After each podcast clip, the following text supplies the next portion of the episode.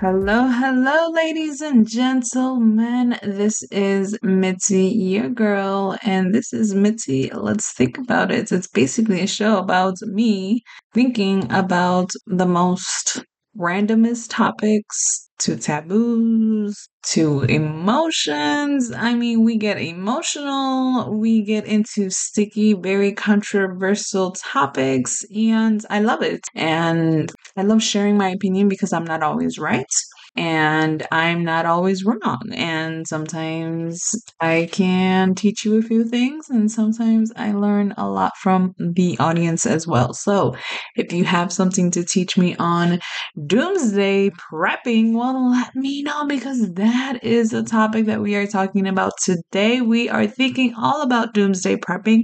Do you know somebody who does this? To be honest, my sister started doing this and then she realized it got way too expensive. So she stopped. And I do believe this is very expensive. After a while, it does eat into your finances because you have to prep. And prep includes buying buttloads of stuff that you may not need right now, but you may need in the future in some type of incident that requires you to go into it, you know, go into the self defense items like knives, guns. I've seen so many shows, and a lot of the doomsday preppers they get really serious. This is part of their life. This is not a joke. This is not something that they take lightly. This is go all in or go home type of deal. You know, go big or go home, pretty much. And mad at them. Let's be honest. If the world were to happen to have any of those catastrophes that they are preparing for, they will be prepared. They will be prepared because they would have the food, they would have the resources, and everyone else that's living their YOLO, go free, I don't care about tomorrow lifestyle. Well, let's be honest, you are not going to last. If there's a big catastrophe, if I'm saying it right, or a catastrophic event, let's just stick with that. It sounds better. Sometimes I cannot pronounce all of these words correctly, but it's okay. It comes with learning. So, for all of my sticklers out there that can't stand people not using grammar or English or just speaking correctly, well, relax, take it easy. Anywho, back on topic. I believe if I had more resources financially, I would be a doomsday prepper because I believe that stuff like that is bound to happen. The government's bound to crash, financial systems are bound to crash, uprising and some weird disease is going to happen. I mean, tsunamis, hurricanes, there could be anything that could possibly happen. You name it it's a possibility. Let's be honest. Your fears can come reality.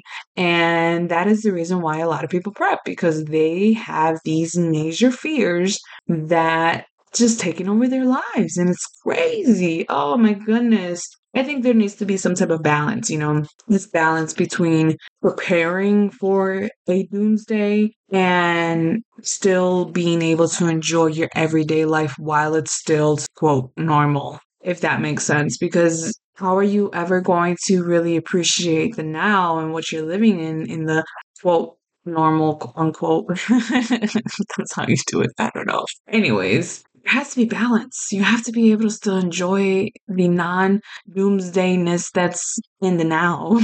And also i guess prepare for the possibility that there could be something. And I think when my finances grow bigger and better, then yeah, I'd probably save and spend money more on supplies and things of that nature. But but what does a doomsday prepper actually mean? What is the proper term of what it means? It's basically a person preparing for the end of the world.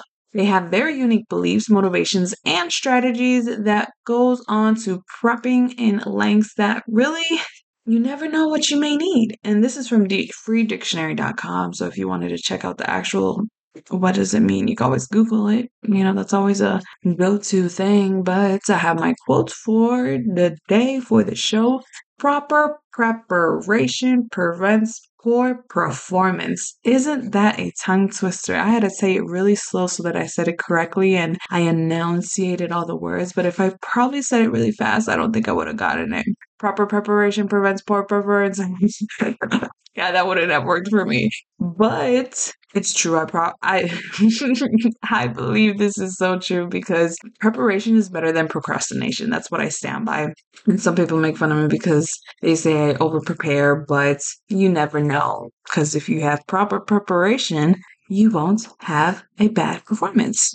There you go. No more tongue ties. Well, that's it. That is the show. That's all I have for you guys. That's my opinion on doomsday prepping. Educate me, send me links, info, whatever that you have that I may have missed. I'll put it into the next show so that we can continue to think about this because what is your opinions on this? Are you a prepper? Are you not a prepper? What are your thoughts? Let me know. Keep me posted. And don't forget to check out my website, mitzythinkinc.com. I have my blogs, podcasts, my special guests, my books, yes, my children's books out and available, as well as a way to hit me up and let me know what's going on, what's on your mind. And if you want to be a guest on my show and you want to talk about any of these topics that I have already mentioned, please hit me up. I will love to get down and nitty gritty with somebody else. Let's pick each other's minds and let's think about these things together. So let everyone that you know that your girl Mitzi just wants